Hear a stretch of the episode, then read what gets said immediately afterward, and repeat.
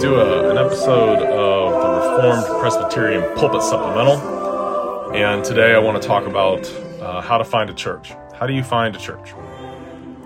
And what are the marks of a Christian church?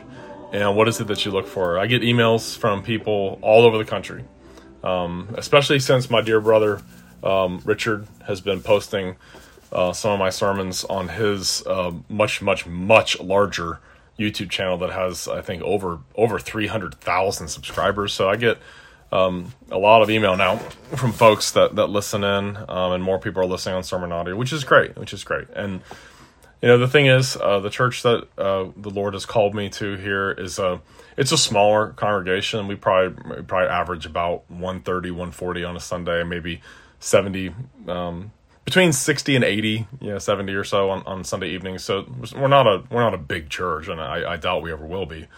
Uh, but it's been a huge blessing to me to be in this church and to to preach here and, and teach here. And the issue of finding a church is is getting tougher today because of all the compromise and because our the cultural push to be woke and the cultural push to be L G B T affirming and all the all the weird new words and phrases like side B and everything else, all this stuff that, that's happening now is dramatically affecting um, the the pockets of biblical Christianity that are left in the United States. Um, it, and it's affecting them in a very negative way. Um, the the bad theology and the unbelief and the apostasy um, is really winning the day. And more and more, um, I get emails from folks, you know, where should we go to church? Where should we go to church? I'm like, I don't know. I I wish I could just wholesale recommend a denomination. I mean, we're in a little denomination, Christ Reformed Presbyterian Church. We only have five churches. Um, I'd recommend all of them. I mean, they're they're great. They're, you know, great men of God who who dearly love the truth and are going to uphold and stand for the truth and preach the true gospel. Uh, but I just tell people you have to talk to elders. You gotta you gotta meet the elders of, of a local church, and you kind of you need to try to get a feel for where they're coming from and what they believe and where they stand on the cultural issues. And you you need to ask them Uh, about side B Christianity, the idea of gay celibate Christianity. You need to ask them, do they believe in the concept of sexual orientation and things like that? And do they believe in uh, all the stuff about race and uh, critical race theory and uh, things like that? But most importantly, I mean, th- those are important cultural issues, but you, you also need to find out, what do they preach when it comes to the gospel? Um, do they believe uh, in the true gospel? Do they affirm justification by faith alone, and, and is that what they preach and teach, and do they have an understanding of the Christian life that's biblical and things like that, but also that they worship biblically and that the way they conduct their churches is biblical. Is biblical. So I did a sermon um, that back in two thousand eighteen. Uh, it was my Reformation sermon. It was the Reformation and uh, biblical ecclesiology. The, the word ecclesiology is simply your doctrine of the church, not not the doctrines that are believed by the church, but what you think a church is, or what the church is, and what you think the New Testament and the Old Testament, what the whole Bible teaches about the nature of the Christian church. It's very important that people have a biblical doctrine of the church, uh, of the visible church, the invisible church, um, the marks of the church, what the uh, ministry of the church is supposed to be, and the discipline of the church, and all that kind of stuff. Um, is extremely important uh, to people's spiritual well-being. So with that, I'd like to go through some of my sermon notes here and just make some comments along the way. Um, in Matthew sixteen eighteen, Jesus uh, said, I say to you, you are Peter, and on this rock, meaning Peter's confession that he was the Christ, the Son of the living God, I will build my church, and the gates of hell shall not prevail against it. Now, the gates of hell will never prevail against the church, in that the church will never, it'll never disappear. There will always be a church in the world to worship Christ until the end of time. Um, the gates of hell will not prevail against it, but the church uh, has always been the special target of the concerted hatred of the hosts of hell and the enemies of God. From the day that Cain killed Abel, to the day that Ishmael mocked and threatened Isaac, to the day the church was reduced to eight in the ark, Noah's ark, Uh, to the day, only seven thousand faithful Israelites excuse me, remained in the days of Ahab and Jezebel, when Elijah, though he was, thought he was the only one left, uh, to the days Josiah tore his robes at the reading of the rediscovered book of the law, to the days when our brothers and sisters were, in a mocking fashion, turned into human candles to light the evil Emperor Nero's garden parties, to the days in which Athanasius stood against the world, contra mundum, against the world, in defense of the full deity of our Lord Jesus Christ, to the days in which Christ's followers retreated into the Alps and lived uninfluenced by papal Rome for centuries, until at the, in the Piedmont Valley, uh, they were at last breached by the Pope's armies, where they were massacred, and the peaceful Christian men, women, and children who lived there in the Middle Ages um, uh, were massacred by the Pope's armies. I wonder if um, if the people in the Piedmont Valley thought that they were just separated brethren, as uh, Vatican Two calls us today, uh, or if they thought maybe they were something else. All the way to the morning star of the Reformation with uh, John Wycliffe and his uh, efforts to preach the gospel, to translate the Bible into English so we could read it. Um, and he Wycliffe denounced the Roman uh, Curia as a synagogue of Satan, um, and spurned the Roman Mass as a blasphemy. And then you get to Luther and John Huss, one hundred years before Luther, shortly after Wycliffe, Calvin, the Puritans, et cetera. Church history is the story of Jesus building and refining his church in the world. And we all need to ask this question: why are we here as repentant believers in Christ alone? Why why are there people who are true believers in Christ who will watch this video, and hopefully they have a church home that they can go where they, they the word is rightly preached, the sacraments are administered? Why are we here? Why are there Christians in the world today? Because Jesus said, "I will build my church, and the gates of hell will not prevail against it. The gates of Hades will not prevail against my church."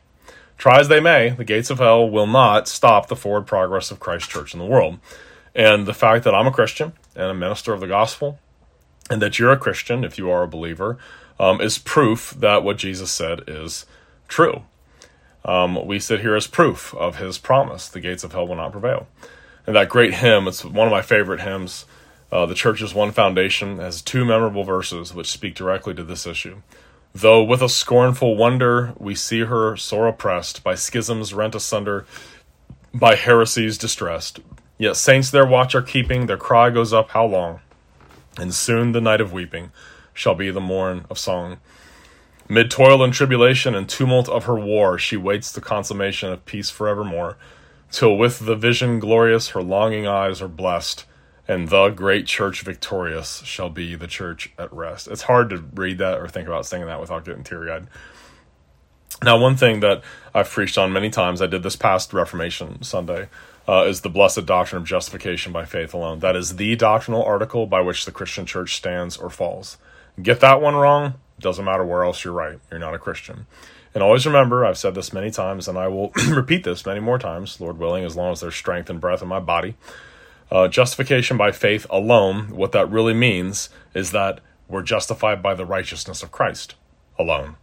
And that what a Christian's relying on to get them into heaven is none other than the shed blood and the imputed righteousness of the Lord Jesus Christ alone. Now, I lost my place. I started preaching there. Sorry. Um, all right, ecclesiology, the doctrine of the church. This is another extremely important doctrine that was in grave need of reformation during the sixteenth century. Um, what is a church? What the doctrine of the church, meaning what is a, chur- a church, a local church? What is the universal church? What is the visible church, the invisible church? What are the marks of the church? What is the biblical teaching about the church? What is meant when Scripture speaks of there being one and only one church for whom Christ died? Ephesians five twenty-five speaks of the church in that way. Husbands, love your wife, as Christ also loved the church and gave himself for her. Well, that's obviously not talking about just one local congregation. That's talking about the, using the word church in a, in a certain sense. Because this precious doctrine of the church has been overlooked, many have left true churches for the barren wastelands of Rome and Constantinople over the past few decades. Understanding biblical ecclesiology is therefore essential to us. There's a long list of books by converts to both groups, to Rome and the East, that have come out recently, and we need to have a biblical understanding of the church and its membership. Because one thing I've noticed in reading convert stories to both Eastern Orthodoxy and to Roman Catholicism, many times their arguments are, are almost indistinguishable from one another. From one another. But one thing's clear that uh, that was missing in those people's understanding was a biblical ecclesiology. In fact, if you look in the archives, I did a I did a whole program on Rome and the East's utterly anti-Christian, anti-scriptural doctrine of the church. They have no idea what the Christian church is. None. They're totally, completely wrong. The idea that, well, we can trace our ordinations back to, to the, the bishops and the tradition that was passed down or whatever. Uh, we, we ought to know that it doesn't matter who ordained you. It doesn't matter if you can trace your ordinations back to whoever. The only thing that matters is, what do you teach? And the thing for me, I couldn't care less if someone could trace the ordination of their bishops or their presbyters or their metropolitans or whatever you want to call them all the way back to one of the apostles. If you don't teach what the apostles taught, what difference does it make then? Paul himself taught uh, in Acts chapter twenty to the Ephesian elders. He said that false teachers, wolves, w- would arise from within their midst. So it really doesn't matter who your teachers were or who ordained you. The only thing that matters is, do you teach what the apostles of Jesus Christ taught? And there's only one place we know where we can find what the apostles taught, and that is Scripture alone. So what is the church?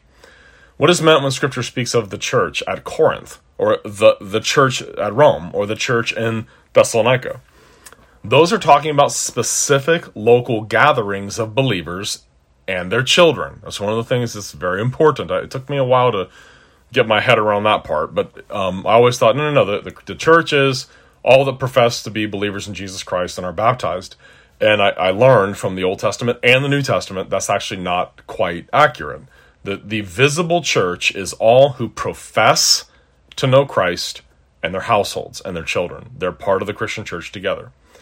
When the Reformation of the sixteenth century happened, and it became clear that the hierarchy of the Roman Catholic religion and the papacy were not going to be corrected by Scripture of their many errors, one great doctrine that came into the foreground was the biblical doctrine of the church.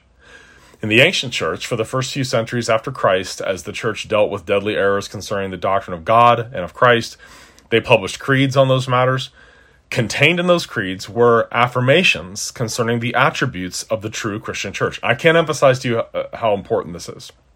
Those early creeds summarize quite well what Scripture taught about the nature of the church.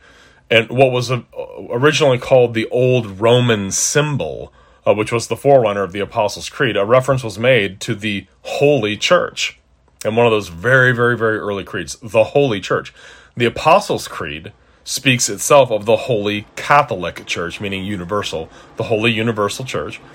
The Nicene Creed of three twenty-five A D speaks of the Catholic and Apostolic Church. Then in three eighty-one, what is known as the Niceno-Constantinopolitan Creed, we find the first use of the four classical biblical attributes of the church. One, holy, Catholic or universal, and apostolic. So one, holy, Catholic, apostolic. All four of those attributes are appropriate descriptions of Jesus's church. Okay, so that's the first thing that we need to get. There's four apostolic marks of the church that you see there, and those real old ancient creeds, and those are really good summaries. As we're going to see, I've got just scores of passages cited here. There's those four attributes of the Christian church: one, holy, Catholic, and apostolic. And then the Reformation comes in the sixteenth century and adds three more: the right preaching of the Word of God, the right administration of the sacraments, and church discipline. So there's seven. There's one, holy, Catholic, apostolic, the correct preaching of the Word of God, meaning the gospel's correct in the preaching, um, the right administration of the sacraments, and then church discipline. And those are actually related. All all three of those additional marks that the Reformation added are related to the four apostolic marks, one, holy, Catholic, apostolic. But you'll see that here in a moment. So first, the church's oneness. What do we mean? What, what have Christians all over the world meant when they confess that there is one church, as one, holy, Catholic, apostolic? What do they mean by the word one?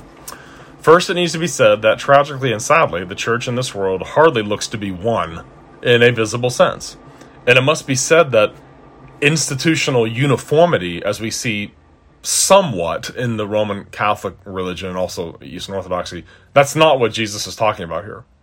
That's not what Jesus is talking about in John ten sixteen. There will be one flock and one shepherd. He's not talking about institutional uniformity. That's not the, the oneness that he, he's addressing. John seventeen twenty, I do not pray for these alone, but also for those who will believe in me through their word, that they all may be one. Now, I think it's extremely important that when that verse is quoted to say, see, we should all be together, um, the Roman Catholics and Presbyterians and Methodists and Baptists and Eastern Orthodox, Jesus prayed that we would all be one. And as if what Jesus is really saying is, boy, I sure am hoping it works out well, and I, I sure do I sure do hope that there'll be one. Every Christian, no matter what denomination that they're in, okay, and obviously I don't think Rome or Eastern Orthodoxy are denominations, those are apostate false religions, but no matter what denominational label a person wears, if they believe in Jesus Christ alone as their Savior and as their full salvation, um, they are baptized into the one church. There is one body of Christ in the world. It has different denominational expressions, uh, but it, there's one church. And the, and the disciples of Christ are one. They are one. We are one with our uh, Baptist friends who are true believers. We're one with our Uh, Methodist friends that are true believers. We're one with uh, other Presbyterians uh, that believe the true gospel. They, we are one together with them, part of the one true church. There are not, in the ultimate sense, multiple churches in that sense on earth. There is one flock and one shepherd, because Jesus said that there would be one flock and one shepherd. He's, he's the one shepherd, and there's one flock in the world. And that's one thing I've noticed over the years. Um, you meet people from different denominations or different backgrounds, even from different nationalities. You start talking about the gospel and start talking about Jesus and what he means to you, and you find out, this person's my brother, this person's my sister, no matter what the label is or where they're from. You have that in common, and you I've seen that oneness many, many times, and it's a glorious thing. It really is a, a wonderful thing. Now, that doesn't mean that we should have ecclesiastical union with everyone that we have that kind of fellowship with. And that, that's another issue. We may get to that here in a little bit. Okay, Galatians three twenty-eight. You are all one in Christ Jesus. There's neither Jew nor Greek, slave nor free, male nor female. We're all one in Christ Jesus. So that's the kind of oneness we're talking about. Everyone that is, is clothed with Christ um, is one, is part of the one church. Jesus was not praying for the oneness of his disciples as if he was hoping it would happen. Uh, John ten and John seventeen, there, they're misused by people in an attempt to bring about unity at the expense of truth. When our Lord prayed for unity, that request is fulfilled per- in, perfectly in the unity of God's people in the gospel and in, in their all being indwelt by the Holy Spirit. They are one, and they've never been anything other than one. They are one, and that they know and believe the one true gospel and are saved by that gospel. There is a glorious unity to the body of Christ on earth in that sense. However, anytime you hear people clamoring for unity between groups which do not agree on the gospel, that is a false unity. That is not the kind of oneness that Jesus is talking about. And so often people will say, can't we be united with, with these groups and those groups? And can't, can't we have a, a sense of fellowship with this group and that group? And it depends entirely on whether they preach the true gospel or not, or whether they believe and confess the true gospel and the true God. That's the issue. So unity that is not based on the true gospel, that's not real unity. That's not unity at all. That's not the oneness that Christ prayed for his disciples. While true believers may be divided, sadly, across denominational lines, they're all one in Christ and in the gospel. There is a Catholicity to all of, of Christ's disciples in the world, to all of them, no matter what denomination they're in. And yet, visible divisions go as far back as the churches founded by the apostles and the New Testament itself. So listen, please. When you hear people talking about, well, there was only one church until uh, the eleventh century, then the East is split from the West, and then in the West they had this another, you know, blow up in the sixteenth century. That is so simplistic and naive, and that is not historically accurate. There were divisions and sects and groups forming in the very congregations that were founded by the apostles themselves. I mean, have you ever read First Corinthians? Remember what was going on there? I am of Paul, I am of Apollos, I am of Cephas, I am of Christ. Is Christ divided? Was Paul crucified for you? Okay, denominationalism did not begin with Protestantism. Unity ought to be labored for by all believers. And if we can't put theological differences on the table, not, not sweep them aside, but put them on the table and be teachable, then we're directly disobeying God's express command to us. Okay? Paul wrote, I plead with you, brethren, by the name of Jesus Christ, that there be no divisions among you. And yet, despite the fact that divisions persist, there's still a oneness to Christ's followers in this world, regardless of the denominational label which they wear. And so we should, in theory, in principle, we should be able to put emotion, tradition aside, and let someone show us our errors in Scripture if we have errors in our theology, if we have errors in our beliefs. We should be able to sit down and go, huh, you know, I never thought about that. Well, okay, yeah, I see what you're saying. Or or maybe someone walks us through something and we say, no, I don't, you haven't convinced me. I don't I don't, I don't really see that in this passage. Can you show me more, more closely? Christians ought to be able to do that. And that's something that um, God God does correct his church. Uh, Second Timothy three sixteen, one of the functions of Scripture is correction. You know, one of the problems with Rome and the East, and one of the reasons those religions look as, as strange as they do, where you have people venerating crosses and bowing down in front of things like that, and um, worshiping the Virgin Mary, even though they just call it hyperdulia or whatever. Uh, the reason that happens is because they don't believe in sola scriptura. If you don't believe in sola scriptura, you can't be corrected. You can't be reformed by the voice of God. And that's a tragic thing. Now, all right, where was I here? All right. Um, so that's the church's oneness. There's a oneness of Christ's disciples around the gospel. Second one, holy. One and holy, Catholic Apostolic. So holy, what does it mean? The church is holy.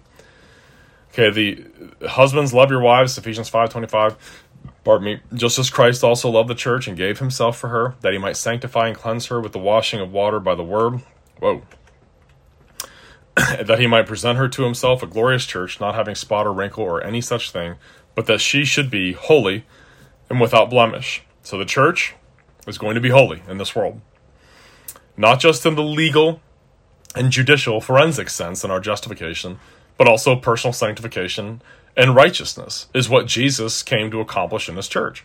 There is no possibility that the true church of Jesus Christ, a truly born-again and justified flock in this world, could fail to exhibit real holiness to the world. A worldly church is a contradiction in terms, and it's a denial of the power of God to change people from rebels into loyal adopted children who long to serve Christ. Jesus prayed in John seventeen, his great high priestly prayer there, John seventeen sixteen, they are not of the world. No, notice that that is an indicative statement of fact. His sheep, the people for whom he's about to give his life on the cross, that he's going to redeem and justify and renew in their hearts and sanctify them, they are not of the world, just as I am not of the world. Sanctify them by your truth. Your word is truth.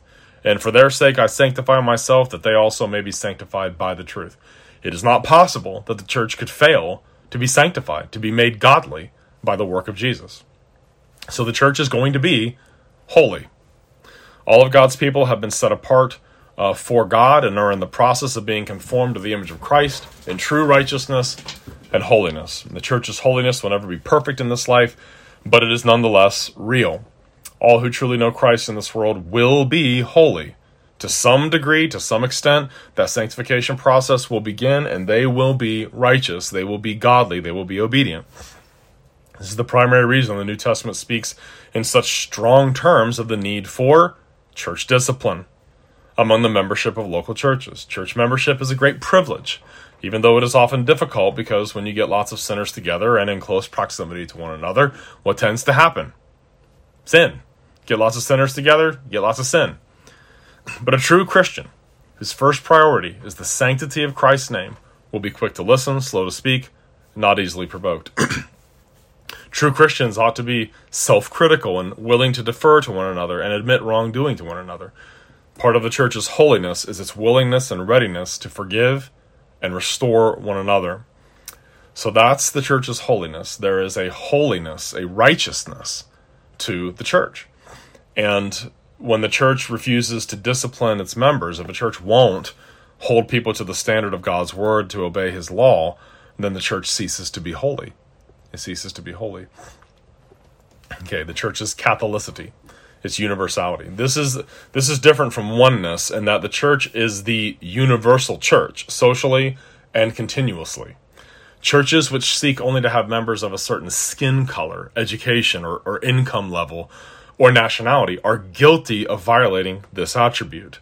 We, we shouldn't have churches that uh, cater to or, or only are only friendly to people that, that look just like us as, as far as our ethnicity um, or our socioeconomic status or anything like that.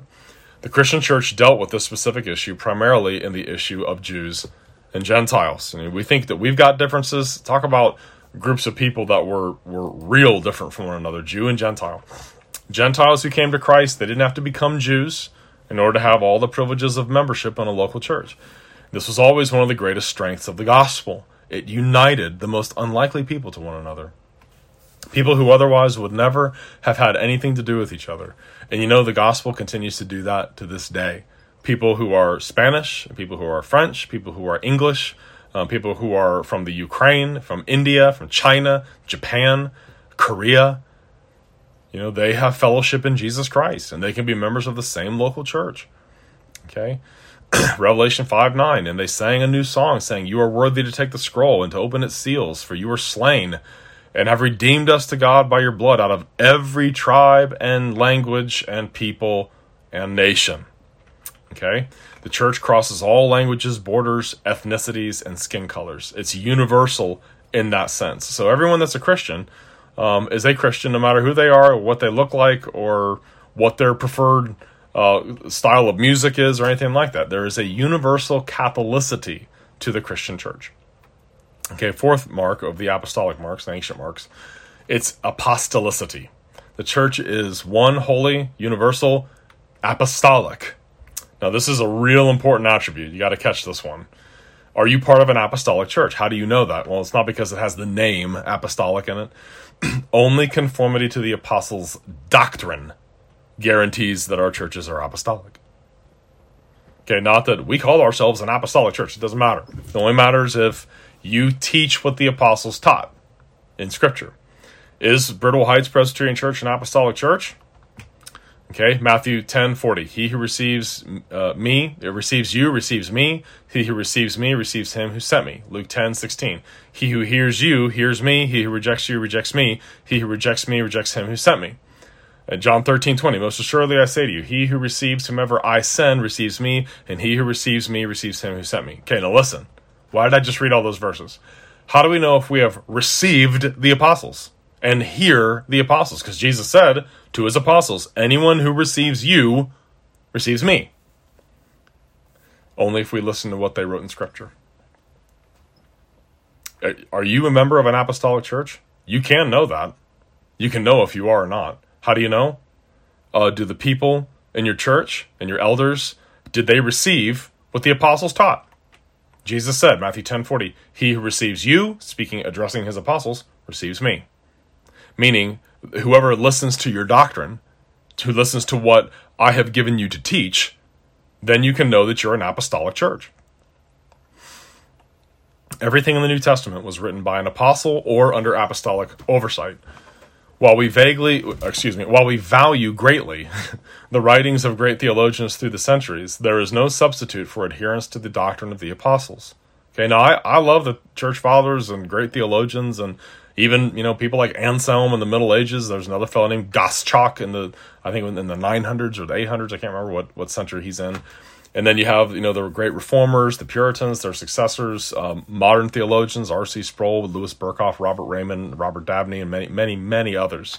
Great writers. I praise God for those men. I praise God for Augustine, for Athanasius, and for Cyprian, and for Ignatius of Antioch, and for others that wrote in the early church period there. Okay, we, we value greatly the writings of great theologians through the centuries. There's no substitute, however, for adherence to the doctrine of the apostles in the New Testament. Remember when the New Testament church first began to explode in numbers at Pentecost? It says that those early Christians in Acts two forty-two, they continued steadfastly in the apostles' doctrine. Are you part of an apostolic church? Well, if all you ever talk about are church fathers, and we believe what Irenaeus said, and we believe what Cyprian said, we believe what these guys said. The thing is, Irenaeus and Cyprian and all the rest of those men, Tertullian, whoever, they wouldn't want you to believe what they said unless it could be confirmed by Scripture. They wouldn't want you to believe, to go along with what they teach unless it's confirmed by the Word of God, unless it's apostolic doctrine. They continued steadfastly in the apostles' doctrine, it says in Acts two forty-two. That's what an apostolic church does. They believe the doctrine of the apostles. Okay, this commitment to the doctrine of the apostles must continue. If it doesn't, the church ceases to be apostolic. In other words, it's not biblical anymore. Okay, so those are the four great um, teachings, the four great marks of the of the church. And I've got some more stuff here about Rome's interpretation of those. There's no, I don't see any reason to go into that stuff, but I want to get to the uh, uh, to the additional marks of the church that were put. Um, yeah, okay, here, here we go. When the Reformation began to break away from the false doctrines of Rome, since the institutionalized Roman Catholic religion was not open to being corrected by Scripture, the churches of the Reformation were immediately attacked by Rome for not being true Christian churches. That was a big accusation, because Rome misunderstood the attributes of the church in an almost exclusively institutional and external manner. Their basic belief was, if you're not in communion with the Pope, your churches are not one holy Catholic or apostolic. I'm about to sneeze. Mm. Having misunderstood and misapplied all four attributes, they condemned the churches of the Reformation. Because of these attacks, the Reformers studied the issue of ecclesiology, the doctrine of the church, in Scripture in much more depth, and came to see what we know today as the marks of the church. Now listen, this is very, very, very important. When you choose a church, when you are trying to look for a church to make your church home, you need to know this stuff. The Protestant Reformers could see right away, as they searched the Scriptures, that the Roman Catholic religion had interpreted the church in an entirely static way. Now I'm going to explain what I mean by that. The Bible presents us with the marks of the church as things that the church actively does. Okay, so their their definition of the church is, is more static. It's, we can trace our ordinations back. Our, our our priests and bishops are in union with the right people who are in union with the Bishop of Rome. So it's kind of a static way of looking at it, whereas the the Bible presents the marks of a true church in terms of what it's actively doing. You see, it really doesn't matter if you can actually trace historically that your pastors were ordained by a direct line of succession all the way back to the apostles themselves. Even if you could pull that off historically, that does not guarantee that what your pastors teach today is what the apostles taught. And so, the Bible does present us with the idea of apostolic succession, but not apostolic succession of authority or of office, but an apostolic succession of truth. Listen to the word of God, Second Timothy two, one and two. You therefore, my son, be strong in the grace that is in Christ Jesus, and the things that you have heard from me, among many witnesses, commit these to faithful men who will be able to teach others also. Not My my authority as an apostle, I am passing on to a successor. No, no. It's the things you've heard from me, the doctrines I taught you, the Christian faith you learned from me, the system of truth I have taught you. Commit that system of truth to others who will be able to commit that same system of truth to others. And at any given point, the people that we teach, they may rise up and become heretics. And should we say, should the apostles have said, and no matter what they ever teach, because we ordained them, they're good, they're our successors? No, they're held just like the apostles themselves were held to the standard of God's word. That's why it's so amazing. I, I've always wondered, how how do how does Rome and, and the East counter the fact that Paul says in Galatians one, if I or an angel from heaven preach any other gospel to you, well, let him be anathema. Well, isn't Paul an apostle? He's saying, if I come back and preach to you, I thought that they had this great authority, and the apostles and their successors, you you have to be in union with them and have to listen to everything they say. Paul's saying, no, it's the gospel that's authoritative, not me. Only insofar as I'm faithful to the truth of the Christian faith should you listen to me. The things you have heard from me, it's the text that's inspired of Scripture, not the apostles. What is Paul passing on to Timothy? His office as an apostle? No. Some kind of authoritative position? No. What Paul passed on and what has been passed on to us here is the things you have heard from me. In other words, the faith, the doctrines of the faith. And it is these truths that Timothy is to commit to faithful men who will also commit them to others. We're also called upon to disciple others. The Reformation, um, the Reformation could see that the four attributes were indeed biblical and correct, one holy, Catholic, apostolic, not as Rome taught them, but as Scripture teaches them. But there was something more. The Church of Jesus Christ is manifested not just in those biblical attributes, one holy, Catholic, apostolic, but also by what it actively does and is engaged in. Each local congregation is defined by what it's engaged in and what it actively does week in and week out.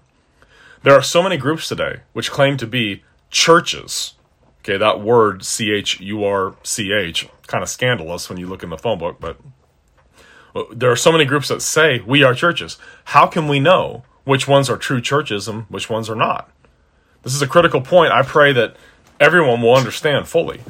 The church in the Bible cannot be understood primarily in static terms. It's not a bare institution of offices traceable to the time of the apostles.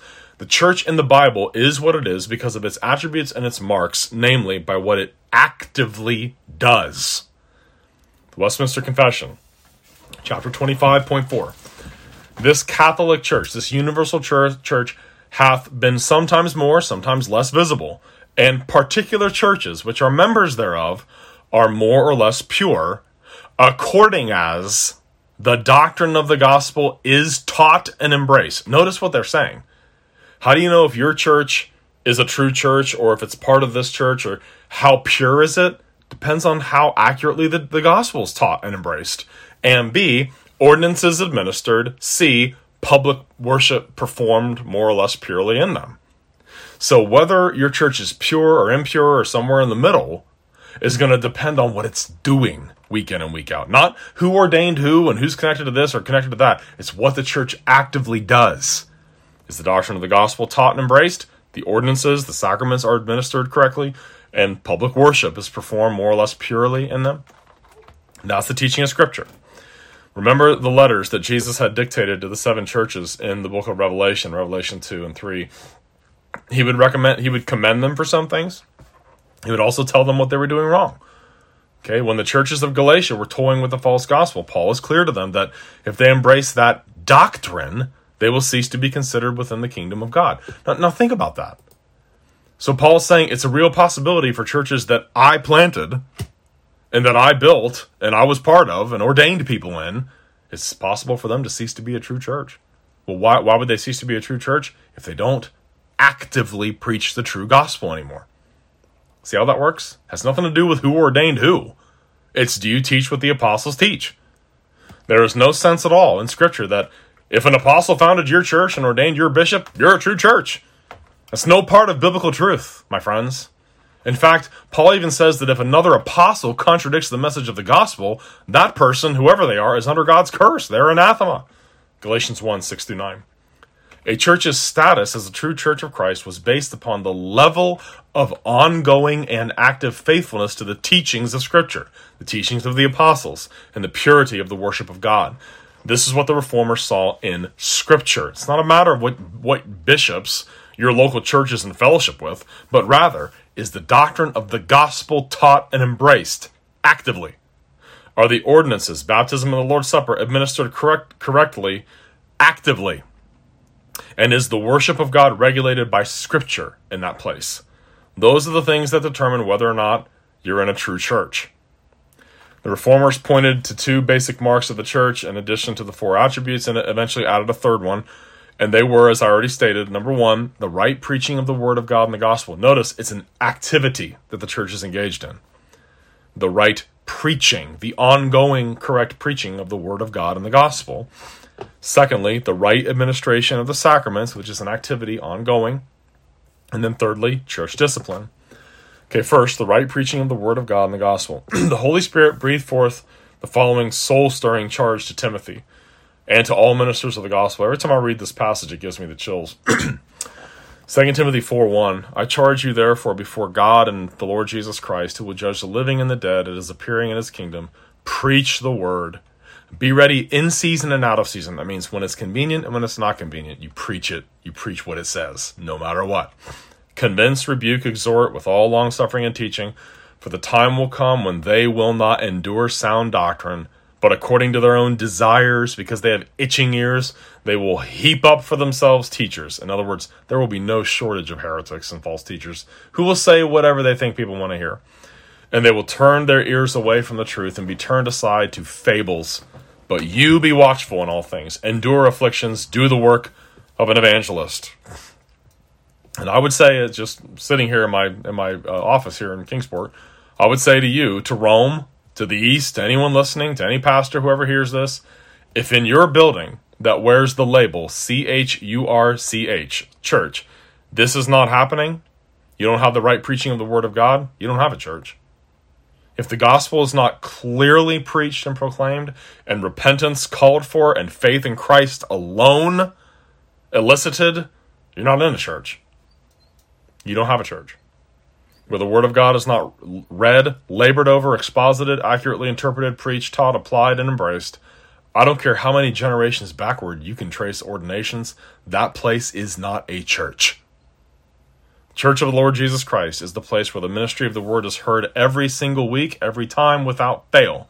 And if it doesn't, you may have had a gathering of Christian people. You may have had an emotional experience of some kind. You may have heard beautiful music with people that can really sing and really play well. You may have heard a motivational speech and some sentimental stories that drew some tears from your eyes and pulled at your heartstrings. But where the Word of God is not actively week in and week out being preached, that place is not in any sense a church.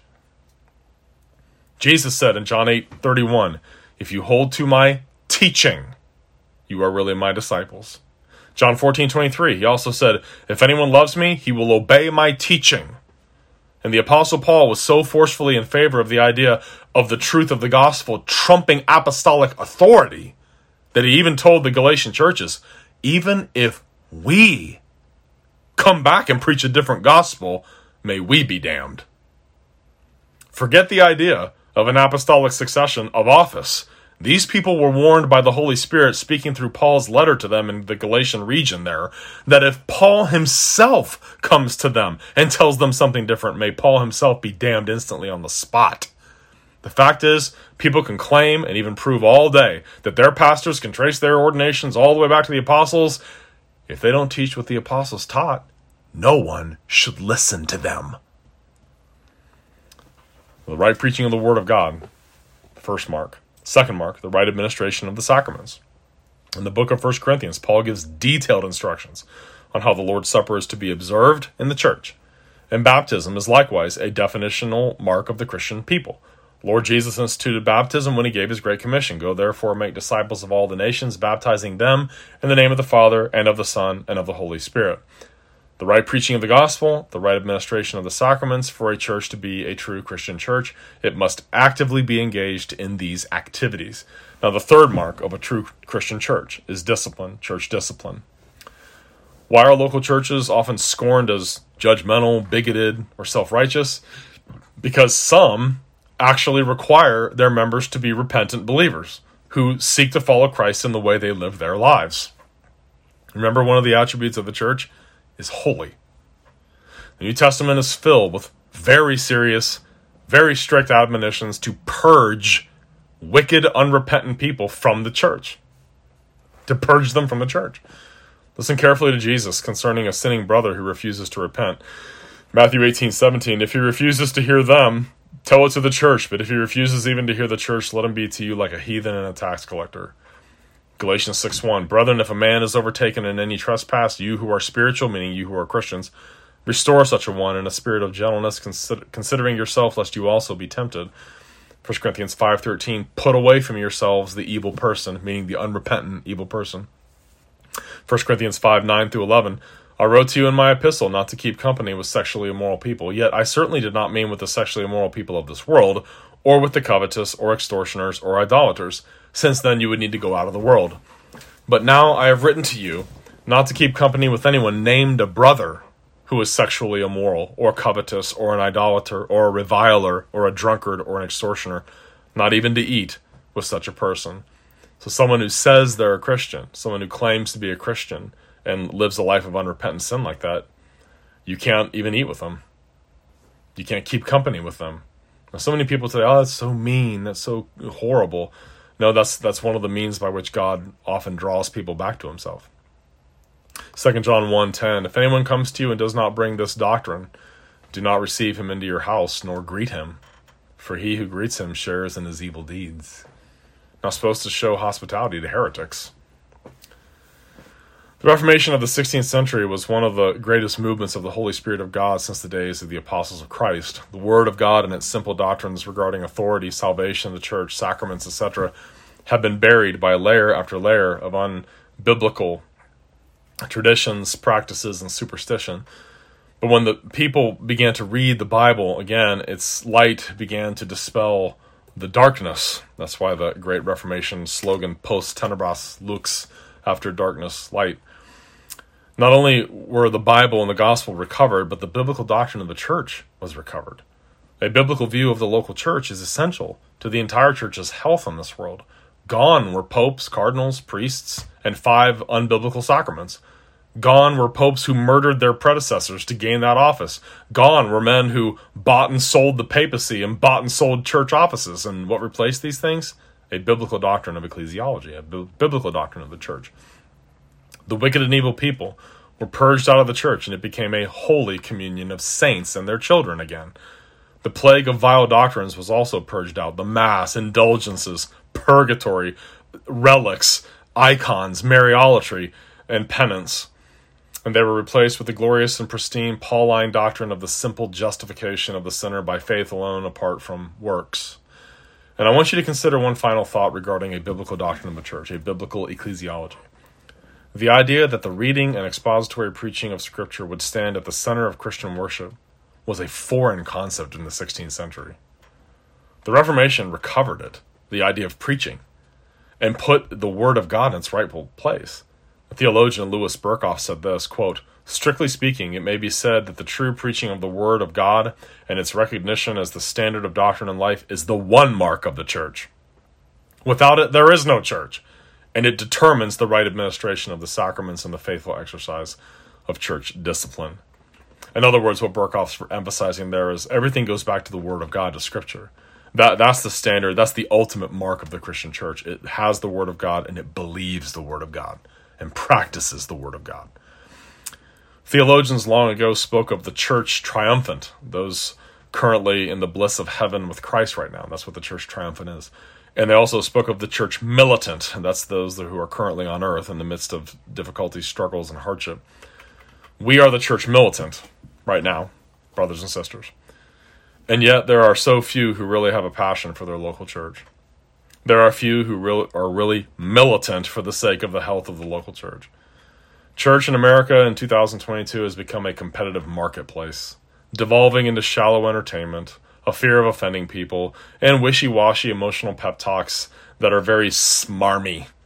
Smarmy, that's S M A R M Y. That is excessively emotional and to the point that it's obviously insincere.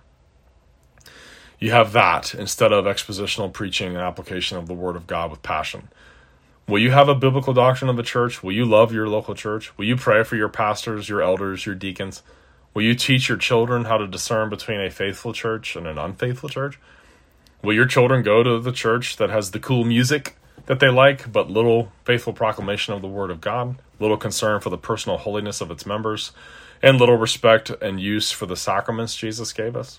Or will they stand their ground as part of the church militant? Will they be able to find the Word of God preached in this nation? Will your children and grandchildren go to church? Where will they go to church? Where will they go to church if we don't teach them how to find a church and how to be part of their church and how to love the church? Will there be any Christians left in this baby-murdering, self-centered, perverted nation that we find ourselves in these days? You and your family and your descendants, listen to me, please. You and your family and your descendants have no hope and no future apart from the existence of healthy, godly, biblical local churches in their neighborhoods. And so, whatever else you might have going on in your life, whatever other interests you have in this world, you must pray that God would bless you and your descendants and your church with a biblical ecclesiology. And I say to you, love the Church of Christ and love your local church. Thank you for watching or for listening.